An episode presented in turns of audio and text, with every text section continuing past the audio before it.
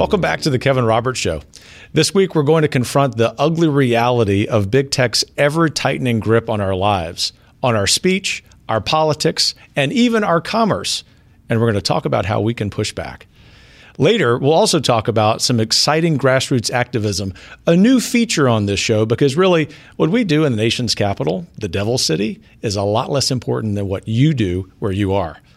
But first, if this is your first time watching, please be sure to subscribe to the show.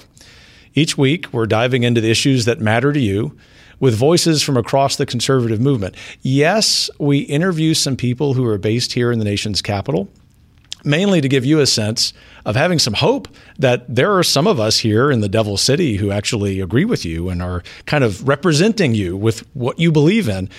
However, we really want you to be inspired to help take this country back. So, while there are lots of threats of freedom or to freedom abroad, one here at home is huge and it's big tech. You know, one of my complaints, having been on this job just a few months, is that there's a lot of complaining about big tech, but not a whole lot of solutions. Well, that's where the Heritage Foundation comes in. But first, as I like to do before we get into how we're going to solve a problem, let's just call a spade a spade and say that big tech is the enemy of the people. They target content if they don't agree with it. They label it misinformation, even if it's like you and me being very careful about what we say on social media because we don't want to sound like a kook, like a conspiracy theorist. If it's conservative, they want to get rid of it. So if you're a pro lifer, if you believe that for many election cycles, not just 2020, there's been a problem with election integrity, if you believe that maybe we should ask some serious questions about climate change, or if you think that perhaps this terrible cross that some of our brothers and sisters have to bear, gender dysphoria, is something that has been turned into an extreme agenda that isn't about them, but it's about taking away our freedoms, our freedom to say what's right and what's true, and frankly, what's loving for them, then you need to pay attention to what we're talking about in this episode. You see, the big tech companies like to talk about free speech they rely on it in their business model. They rely on certain exceptions in the law to even be in business. And yet, when you and I, as conservatives, say anything that they happen to disagree with, our free speech doesn't exist on their platforms. So much so as we pointed out in a recent Heritage paper, that we are 20 times more likely, just regular right of center Americans, to have our free speech censored by big tech than someone left of center. And if you're a member of Congress, you're 90 times more likely to have your free speech censored by big tech if you're a conservative than if you're a liberal. This is supposed to be America. This is why Heritage has decided we've got to change this. But let me continue recently I was spending part of a Saturday morning with the new CEO of Parler, great British guy, and he was complaining that he thought as he was growing up in Britain that doing business in America would be the freest environment that he could ever participate in. And yet what happened to Parler? This was an issue of Google and Apple kind of behind the scenes taking away their ability to operate, something that they will probably recover from, but it will take years. They also removed Ryan Anderson's book from Amazon. Ryan, as you may know, is a longtime colleague here at Heritage, a close friend of mine, doing great work. And all he's doing is, as a social scientist, exploring the truth about some problems in American society. And look, this is the point. Let's just say that you disagree with everything that Ryan Anderson says. Why in the world would you want to censor it? If in fact you're so confident in your opinion about what he has to say, wouldn't you want people to read it so that you can explain why he's wrong? This is supposed to be America. Well, some of this is sort of personal too, because the Heritage Foundation and the Daily Signal, because you know we try to tell the truth, we have also experienced this kind of censorship on YouTube. Of course, it doesn't keep us from continuing to do that. But let me tell you what the biggest problem is it isn't just that what big tech is doing in terms of censorship is problematic. It's that they're doing it in collusion with the federal government. So, if you want to talk about real collusion in modern American history, that's the collusion. The White House, the Surgeon General, others have directly called on big tech to censor us, you and me. There used to be a time when I was a young teacher and I was teaching George Orwell that I thought it was fiction that we would ever have Orwellian practices in America. But here we are in 2022, my friends, and it is happening. This is not hyperbole, it's not exaggeration. It's what you and I are living through each day. So much so, we have to adjust what we say on social media to do it.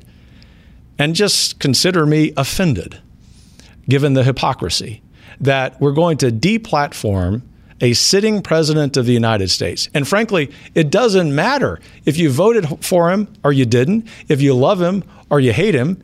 We shouldn't be deplatforming a sitting president of the United States while also, to this very moment, as I mention this to you, that the Taliban and the president of Russia still have their accounts on Twitter. And I haven't even begun to talk about big tech's role in the elections you know, there's this little known guy with this little known laptop, Hunter Biden. And we now know, of course, that there's some real truth behind the Hunter Biden laptop story. That's the conversation for another day. But I just want to cite a couple of statistics from a recent poll that we have analyzed. Nearly 5% of Biden voters would have changed their minds about who they voted for in 2020 had they known about Hunter Biden's laptop, easily enough to change the outcome in swing states. That's not election conspiracy theory. This is 5% of Biden voters telling us that this is a news clip, a news story that they would have benefited from knowing more about. Also, we recently saw in a poll a couple of weeks ago that just more than half of Americans believe Facebook, Twitter, and other social media sites' censorship of that story constituted interference in the election. Now, I'll just permit myself a brief moment to observe the contrast between that censorship, that deleting of that story, versus the real uh, story, of course, in that election, which was that big tech and government and, frankly, left of center campaigns were colluding against free speech. But here we are after the election, 14 months into the worst presidency in American history, and I don't say that lightly and we have a lot of problems confronting us. One of them goes beyond this conversation we've had about big tech censorship, and it's what I would call the, the sort of next phase, the implementation of all of this, because the left has, has gotten away with this censorship, and it's the practice of debanking. You know, we, we heard about this recently, as I'll talk about in a moment, with the trucker convoy in Canada. But this was already well underway. I, I, think about my oil and gas friends in Texas, in Louisiana, New Mexico, and Oklahoma. And I'm not talking about the fat gat oil and gas guys who are Fortune 10 CEOs. I'm talking about independent producers who are self made men and women who were already being debanked. They couldn't do business at certain banks because of what? Because they happen to provide the energy that you and I, oh, and ironically, the big tech companies rely on. Of course, there's an example there from the firearms industry. There's uh, just a score of examples of freezing individual citizens' bank accounts when they protest against the government. I would love to tell you that this is sort of slowing down, but in fact, it's accelerating. And obviously, in the last month, we saw this in a significant way when a group of truckers in Canada traveled to make sure that the Prime Minister of Canada, who's a bit of a hair conditioner model, shall we say, tell him to check his privilege and to make sure that Canadian regulations regarding the COVID shutdown would end. Regardless of what you believe about that particular question, I would think that you and most Canadians and most Americans would find it unconscionable that that prime minister, Justin Trudeau, would ask banks and finance platforms to take away the access of those truckers to their money, as well as their own truckers. But the question we need to be asking, now that that episode is behind us, is what's keeping that from happening here in the United States? Or maybe I should say, what's keeping it from happening in a more significant way? Because we know that it's already occurring. Couple that with what we know is going on in communist China, which is the implementation over several years of what's called a social credit system. The, the system by which the Chinese Communist Party, those who, of course, give themselves power that only their people should have, are able to designate certain amount of freedom based on, frankly, how loyal you are to their crazy, evil regime. It used to be, as recently as a year or two ago, that when I talked about China's social credit system possibly arriving in America, that some people would kind of furrow their brows, they would ask some hard questions, and some of them probably said that I was engaging in conspiracy theory. But this is happening right now. We know this for some of you who participate in donor advised funds. If you're doing that with Fidelity, with some other large financial systems, you already know that they're tightening the screws on the recipients to whom you may give those gifts. This is precisely what we're talking about. And this is precisely why, as we think about the midterm elections this year, we ought not just be concerned about conservatives winning those elections but that when they come into power, that they actually take action against this kind of abrogation of our freedom. So to sum up here, Big tech is the enemy of the American people. We've got to hold them accountable. And Heritage has provided the roadmap by which we can do so. We, of course, as has been discussed for the better part of a couple of years, need to adjust so called uh, Section 230 reforms. It's a limited part of federal law, which basically provides immunity from, from litigation for these big tech companies. But what Heritage is arguing for is that we have to be much bolder than that.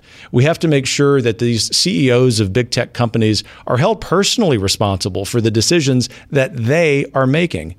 And although it pains us at Heritage to have to invoke this tool, we also believe that this is one of those rare instances in American history when we may need to use antitrust legislation to hold these companies accountable. And the reason is not because we want to overdo interference by the government in the free market, but because we recognize that these big tech companies are changing the way we operate as a people. They are undermining civil society. So we look forward to making those changes along with your help. And ultimately, all of those are designed to answer the following question How do we avoid a future where big tech has such tight control over our lives? I mean, our daily lives, what we say, how we operate, how we interact with one another. What does living in a free country look like in an age where our lives have become more and more integrated with the digital space?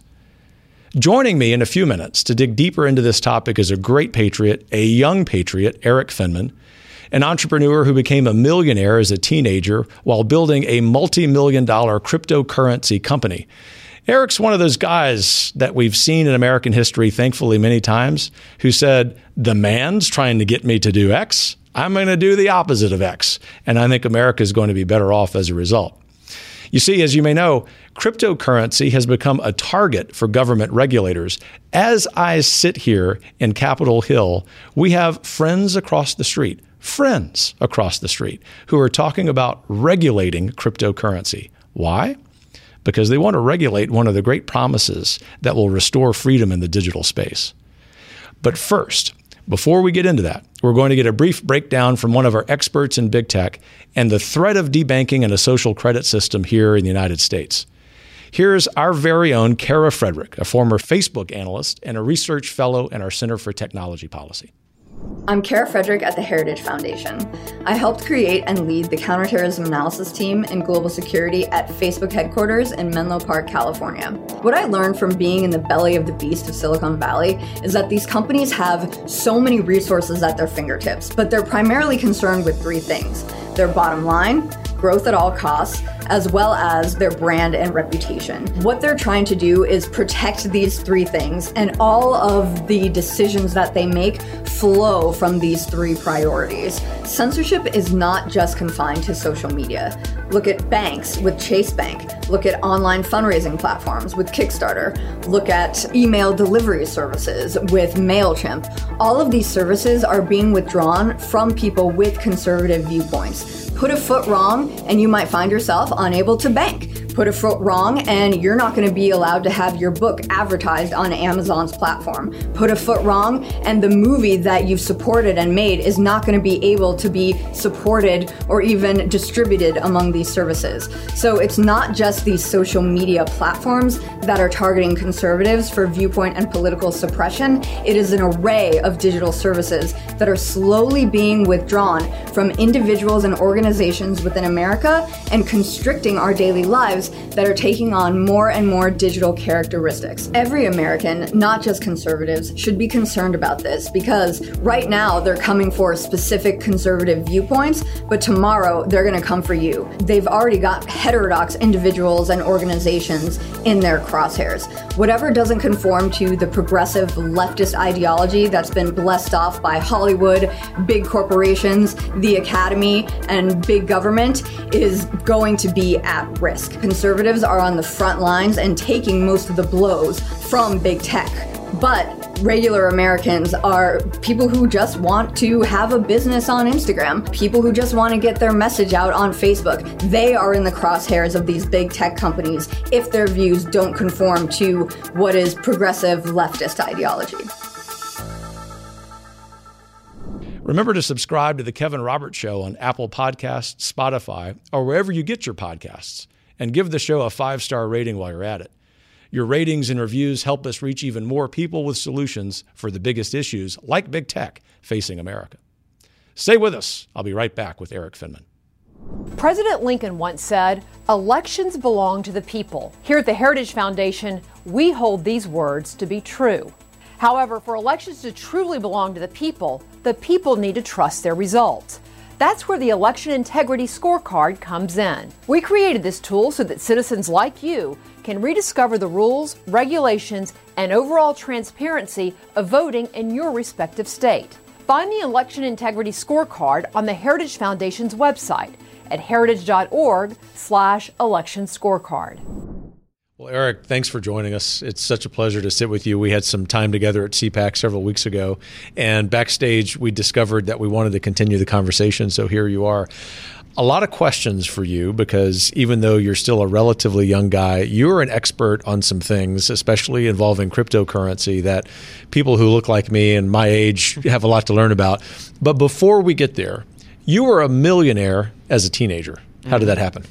Yeah, well, I made a, uh, a million dollar bet with my parents um, in exchange for uh, dropping out of high school. So um, when I was 15, I dropped out of high school and uh, and part of that deal was uh, my parents said you had to make a million dollars by the time you were 18 otherwise you'd have to you know go to community college or college and i didn't want to do any of it whether it was harvard or, or, or local i grew up in idaho or local community college.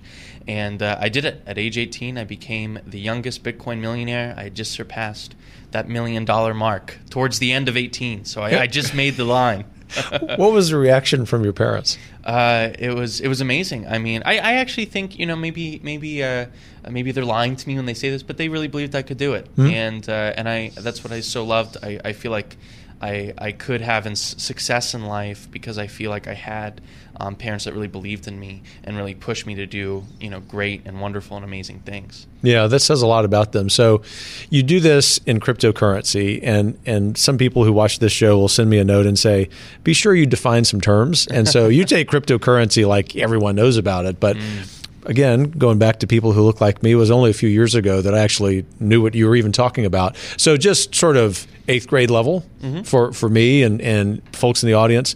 What's cryptocurrency? What's blockchain? Why do we need to be informed about it?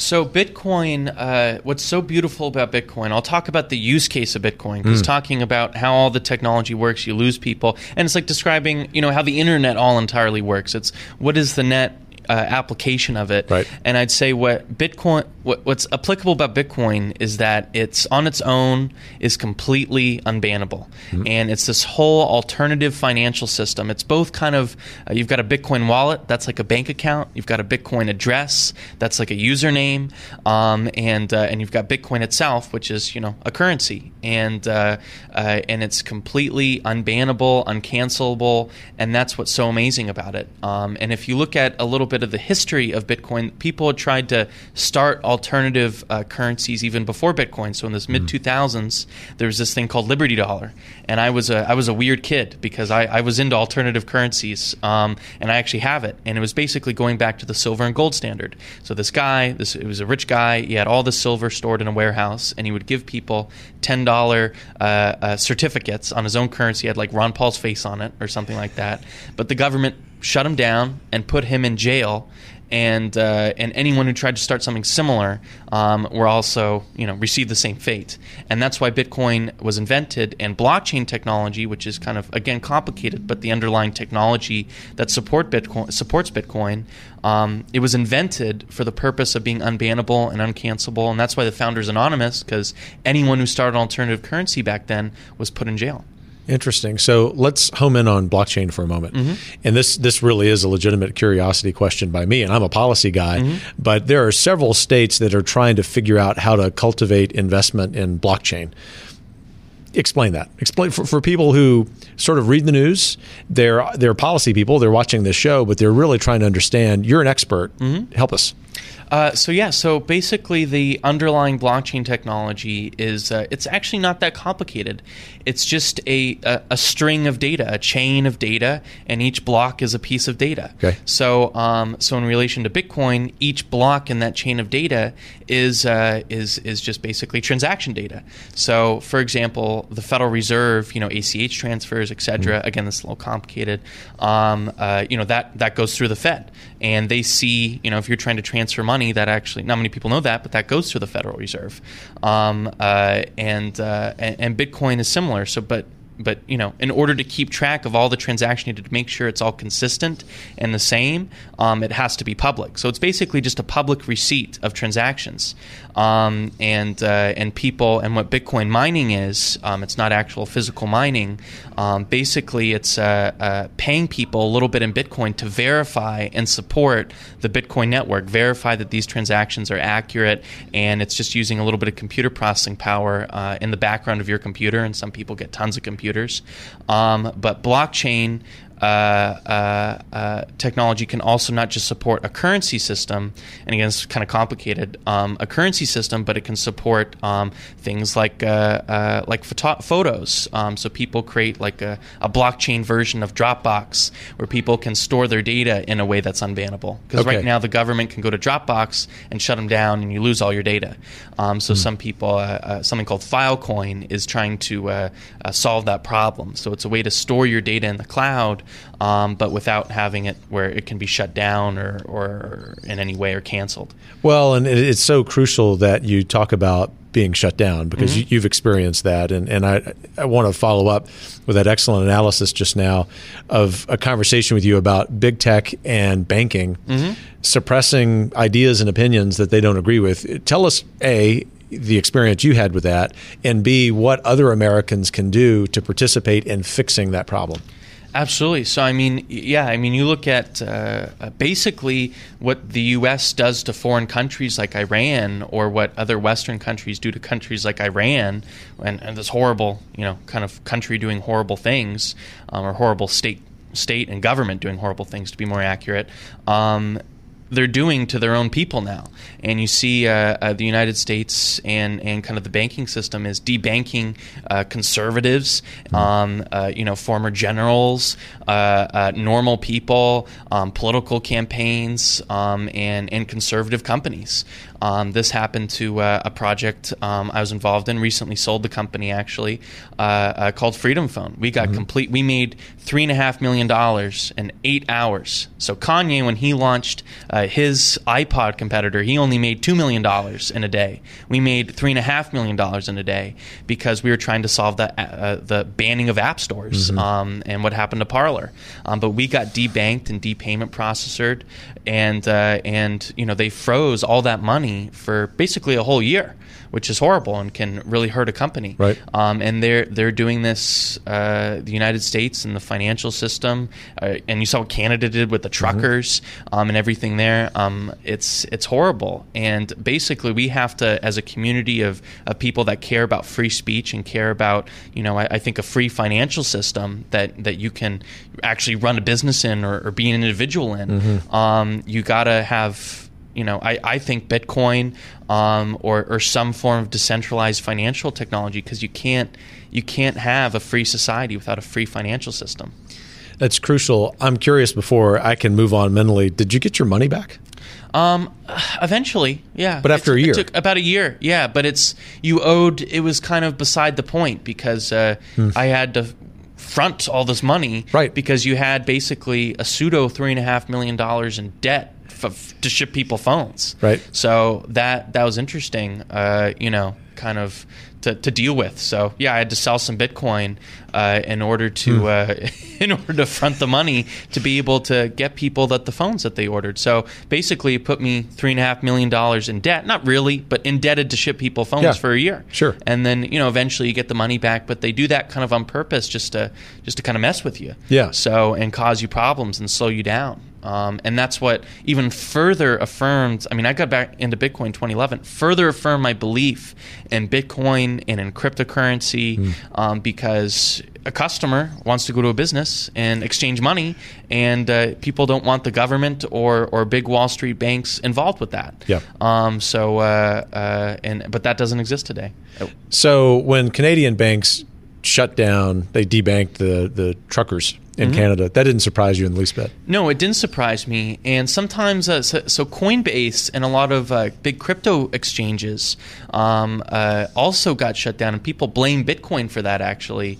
Um, but it's not the case. So these, you had actually Kraken, which is one of the biggest crypto exchanges uh, in the world, and he said, "I support the truckers, but the government says they're going to throw us all in jail and fine us tens of millions of dollars um, if we don't shut you down. So don't use uh, a site like Coinbase or Kraken um, or, or other crypto exchanges that where you don't have your own crypto stored on your computer, uh, uh, because you know we don't want to all go to jail and, and we want to continue operating this an easy on ramp for people to get into Bitcoin.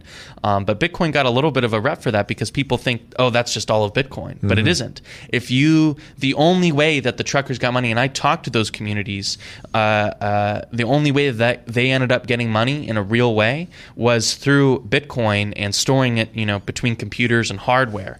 Um, not hosting it on, on some website that can be shut down. Yeah. So Bitcoin um, helped them in a way that that no other financial system could. So, to give our, our viewers hope, it, it sounds to me, tell me if I'm mistaken, that in fact these bad episodes, your episode, the episode with the truckers in Canada, has given you hope that there will we will see an accelerated move toward decentralized finance.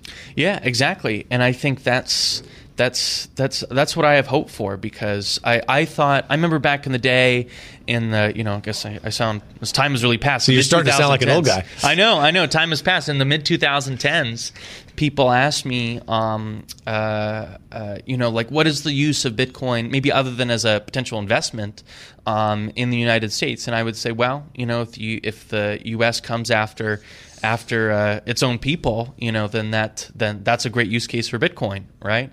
Um, but they're like, that's not going to happen. That hasn't happened for decades. You know, it's maybe only applicable in places like Venezuela, which is how a lot of people. It's the only way that they can get food. There's a story actually out where uh, they were ordering stuff, uh, groceries, to a nearby country. They would take a boat to like uh, a nearby country, um, order something off Amazon or, or groceries in some way with Bitcoin, um, and uh, uh, and they would take a boat and bring food back to Venezuela. And then, but now these stories where that would only apply in Venezuela or third world countries are now applying to Canada and the United States, where the government um, and these institutions that are in bed with the government um, are coming after its own people and doing what they would do to foreign countries now to individuals. Yeah, so it seems like the de- the move toward decentralized finance and all that entails, which which you've summarized well, is the way. It's the practical step mm-hmm. that someone watching this, their participation in is the practical step that they can take against something like China's social credit system being implemented here.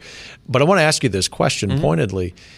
Am, am I being a conspiracy theorist when I talk about China's social credit system perhaps being implemented here by our own government? I mean, you see that there's been talk about uh, about you know using even the credit score system, Yeah. but not not using that just for evaluating your your, your financial history, but evaluating, I guess, uh, you know who you are as a person and whether that's good or bad. And I I, I totally think uh, there's a great show called Westworld where basically they it showed kind of a, a part of that show in season three was uh, it showed this social credit score implemented in the United States. Um, and people couldn't get jobs Mm-hmm. if you didn't uh, uh, meet this. And it, it, I don't think it's very far off at all. And there's already been a lot of talk about just converting the current U.S. credit score system and starting to say, hey, you know, it shouldn't evaluate your full financial history. You know, people people uh, are more than that. You know, uh, and uh, we should count who you are as a person in in uh, into that. And I think that's very scary. Um, and uh, in many ways, I think it's kind of somewhat unofficial. If you say the wrong thing, you get banned from social media. Yeah, that's right. If you uh, if you uh, are too high of a profile, um, uh, let's say you're a former general, uh, and you're saying the wrong thing, you lose your bank account. There's people actually in the United States that are just citizens that are banned from Visa and Mastercard. Um, not just companies, but individuals. So they can't even use cards in any way. They have to use cash. So I think it's kind of unofficially already here, uh, where where you just lose your bank account, uh, you lose access to to services, um, and you lose access to you know the global town hall like Twitter, Facebook, et cetera, et cetera. So I think it's already here, is ever increasing, um, and uh, I, I don't know. Maybe uh, I think this is horrible to say, but maybe it's slightly better to have you at least have a little bit more clarity. If I do this, uh, uh, I'll, I'll I'll get banned off Twitter. I'll get I'll lose my bank account because right now there's even no system for that. I mean, Yeah. all of it is horrible, um, but it's there's no not even a lot of clarity on what even gets you banned off of these Right. things. And the solution is to not to create systems like using blockchain technology or Bitcoin or blockchain based social media networks that can't be banned, um, so you don't have to deal with any of this. Um, and that's the real solution. And what's so great about the crypto community is they're very conservative and Republican leaning. Um, you know, uh, I think it, it was born out of these libertarian roots. I Right. mean, I first heard about Bitcoin at like a, a Ron Paul event, um, and I was 12. It's so fitting. Yeah, I know. It was so fitting. And uh, it's uh, all of these people are young, uh, uh, young, smart, um, and conservative leaning. And I think, you know, I, I, I, I, I like to think I'm in between both of those worlds. Sure. And I always try to, Uh, because I I'm very, I love kind of conservative values and, and, and politics, um, and yet I'm have that crypto roots. And I Sure. try to bridge that gap when I can Yeah. um, between those worlds because these crypto, the crypto community, they they need to get more involved in politics.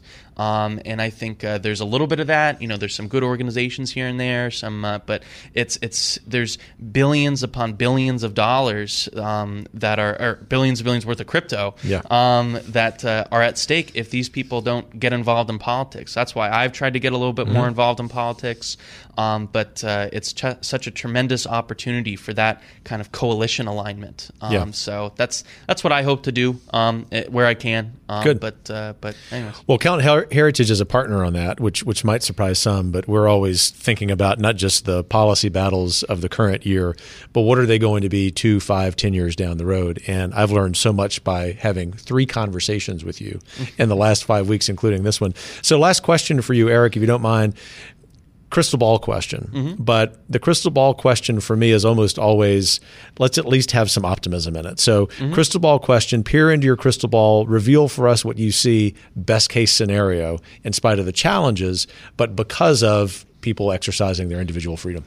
Absolutely. I mean, I see, you know, in the future, I think it's inevitable a coalition of uh, of, of the crypto community um, and uh, and Republicans um, creating a, a, a world of not just going back to the Reagan times, which I love, um, and and or Eisenhower would or whatever, um, but but building what Republican values and what crypto uh, uh, community values are is creating this new future and this new America, 21st century America, powered with just incredible technology, whether that be you know Tesla, SpaceX, blockchain technology, everything. And I just think that that if we can kind of get our get out of our own way as a country and as a people, um, and not look towards the past, although learn from it, uh, but but create an absolute beautiful future of of an America on the rise that is actually creating advanced new airports, going to Mars, electric cars, um, and uh, and and hybrid car, and whatever, and and and,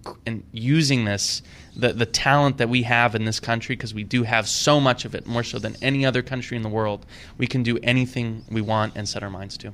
Well, that's a beautiful vision. I, I agree with you wholeheartedly, and, and I know you won't mind because you said it, invoking Reagan here. That of course Reagan was president a few decades ago, Mm-hmm. and and and nonetheless, there's a, a timeless comment he made, Mm-hmm. which is really appropriate to what you just said, and it is that government is not the answer; Mm-hmm. it's the problem. And if we can remember that, especially with this topic today, we'll be in great shape. Well, Erik, I look forward to talking to you more, keeping up with you. Thanks for making some time for us. Thank you so much.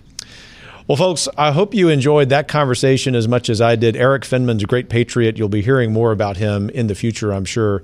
Stay tuned. We have more to come. Big tech is out of control.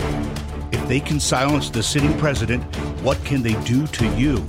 The Heritage Foundation has been on the front lines fighting for free speech. We spotlight big tech censorship, demand reform, and help you fight for your rights. Heritage was the first conservative organization to reject big tech's money because this is too important. We won't be silenced. Welcome back, everyone, for our final segment of the show. One of the things that we're going to start doing each week is to emphasize some work that people outside DC are doing.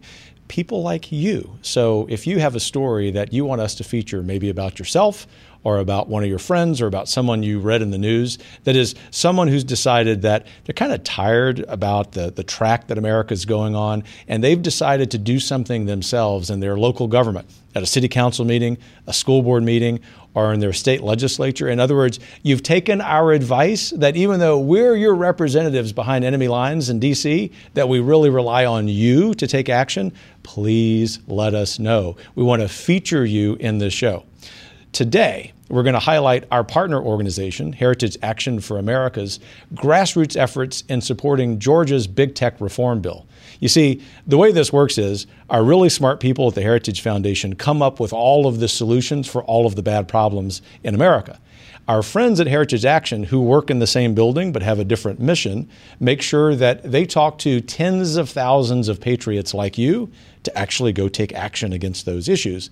So that those of us who are working in DC are able to tell our elected official friends here look what's happening in the states. Here's a great success story. Last week, the Georgia House Committee held its first hearing on this big tech reform bill. As you might imagine, some well funded big tech lobbyists and their sympathizers showed up strong. You see, this is what the left always does is they try to have this huge show of force. They did this last year when I was in Texas on the election integrity bill. The key thing if you're showing up to testify on those bills by the way is to stay there and go get your friends. This is how you can end up on the show. But back to our big tech story. So we're back in Georgia last week, remember? And big tech has got their lobbyists, their sympathizers there. It looks like this is just all for naught. That is this reform bill. And what happens? Our friends at Heritage Action sent an action alert to activists across Georgia, urging them to contact their committee members and voice their support for this big tech bill. Now, at this point, you might think, this, this isn't going to work. You know, these legislators, their staff, they don't respond to emails, they don't respond to phone calls. By the way, always call. It's the most effective way to do it. If you can shut down their phone lines, you're over the target. So we send out this action alert, and what happens? In less than 24 hours, over 500 grassroots emails and calls were sent to the House Judiciary Committee. 500 in Georgia in less than a day. For a 19 member state legislative committee, 500 emails is almost unprecedented, certainly from our side. And you can see where this story is going. It's going to end up really good. Heritage Action has established an action center for grassroots to engage lawmakers on this bill, submit written testimony, and they're actively working directly with key legislative leaders.